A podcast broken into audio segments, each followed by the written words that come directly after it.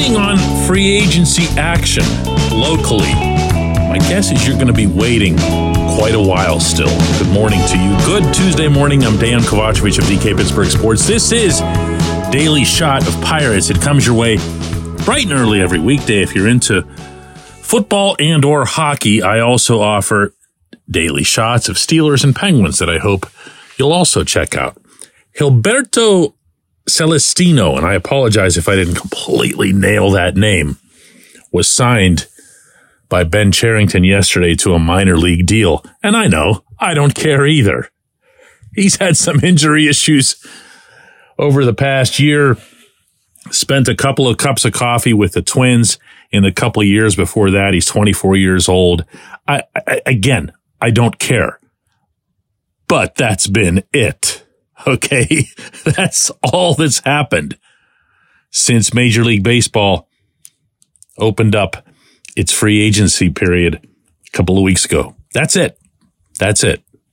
And this is the year, remember, that they're going to spend, that they're committed toward competing, toward contending.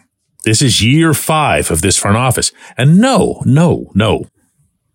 I'm not here to take the lowest hanging fruit and say, where is everybody? Because it doesn't matter. It doesn't matter. All that matters is what you show up with in Bradenton. That's it. So there are months yet to have this play out.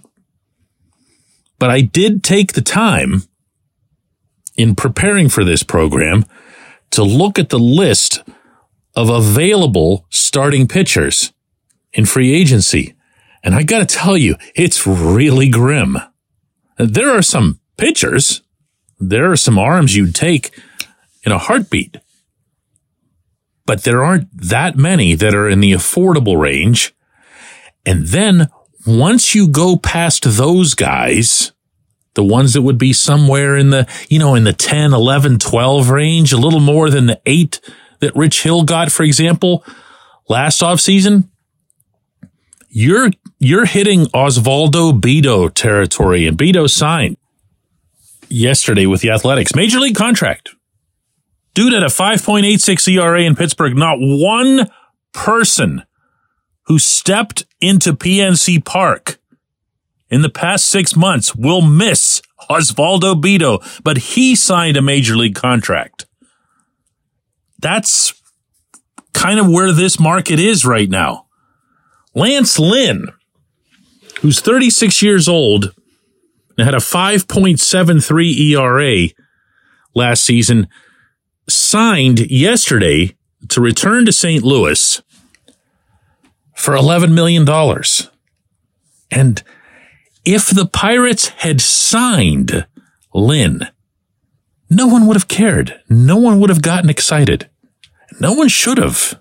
I mean, he's an innings eater. He made the 32 starts. That's always the golden number for a starting pitcher. That's been the case for years. It's not going to change, at least not, I don't think, anytime soon. There's value in getting innings out of somebody.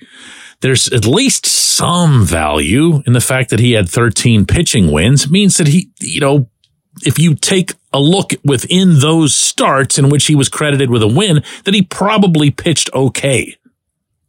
That he probably gave you a chance to win. But this is the golden prize to be had in this context.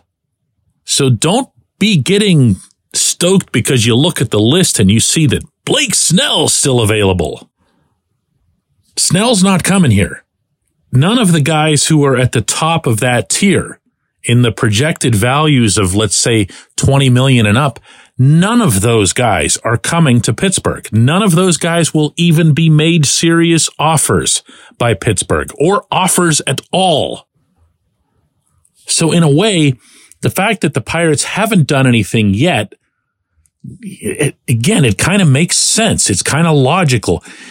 If you're Cherington, you have to either wait for prices to fall or, and here I go, you've got to do something else to bring these players to Pittsburgh.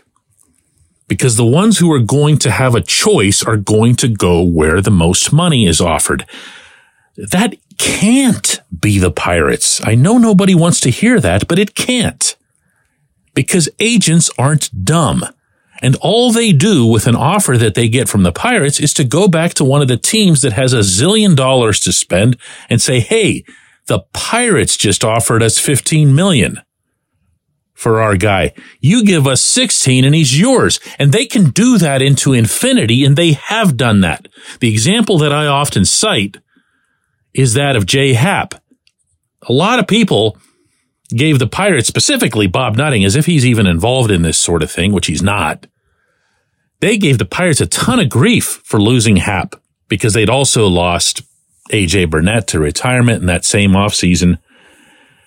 The fact is, the Pirates had no chance at Happ. I was told about this both from within the team and by Happ's representation at the time.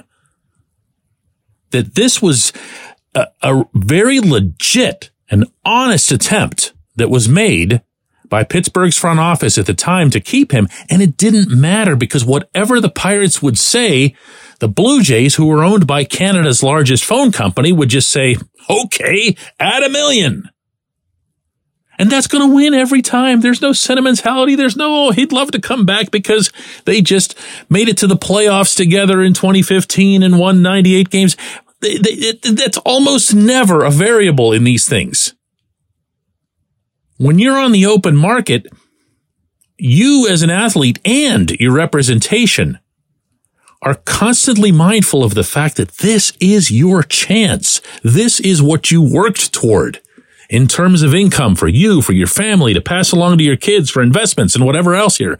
And that if you're sticking around with a certain team just because you kind of like the vibe or you like the city or whatever else here, your own agent and the Major League Baseball Players Association will stick in your face the amount of money that you're leaving behind.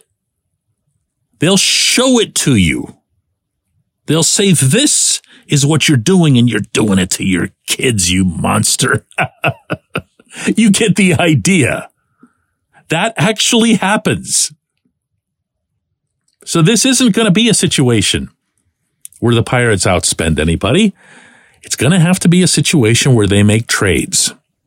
And when you make trades, you've got to give up, obviously, to get. And to me, that means giving up some younger talent, whether that's in the minors or whether that's already in Pittsburgh. That's how I see this playing out if you're going to get starting pitchers who are more impressive than Lance Lynn. When we come back, J1Q. This portion of Daily Shot of Pirates is brought to you by our friends at North Shore Tavern, that's directly across Federal Street from PNC Park. It's home of Steak on a Stone, an eating experience, underscoring the word experience. The steak is brought to you partially cooked on an 800 degree stone, and you do the rest. It's a ton of fun, it's a great meal, and it's a baseball atmosphere like no other in Pittsburgh. North Shore Tavern, right across Federal Street from PNC Park. Your front door, your car your bike, your computer, your gun. Safety is a habit. Every day you lock and secure your home and everything you want to keep safe. Gun safety and responsible storage are no different and the best way to help prevent accidents, misuse, and theft. If you have a firearm, own it, respect it, and secure it. Visit ProjectChildSafe.org, brought to you by the National Shooting Sports Foundation and the Bureau of Justice Assistance.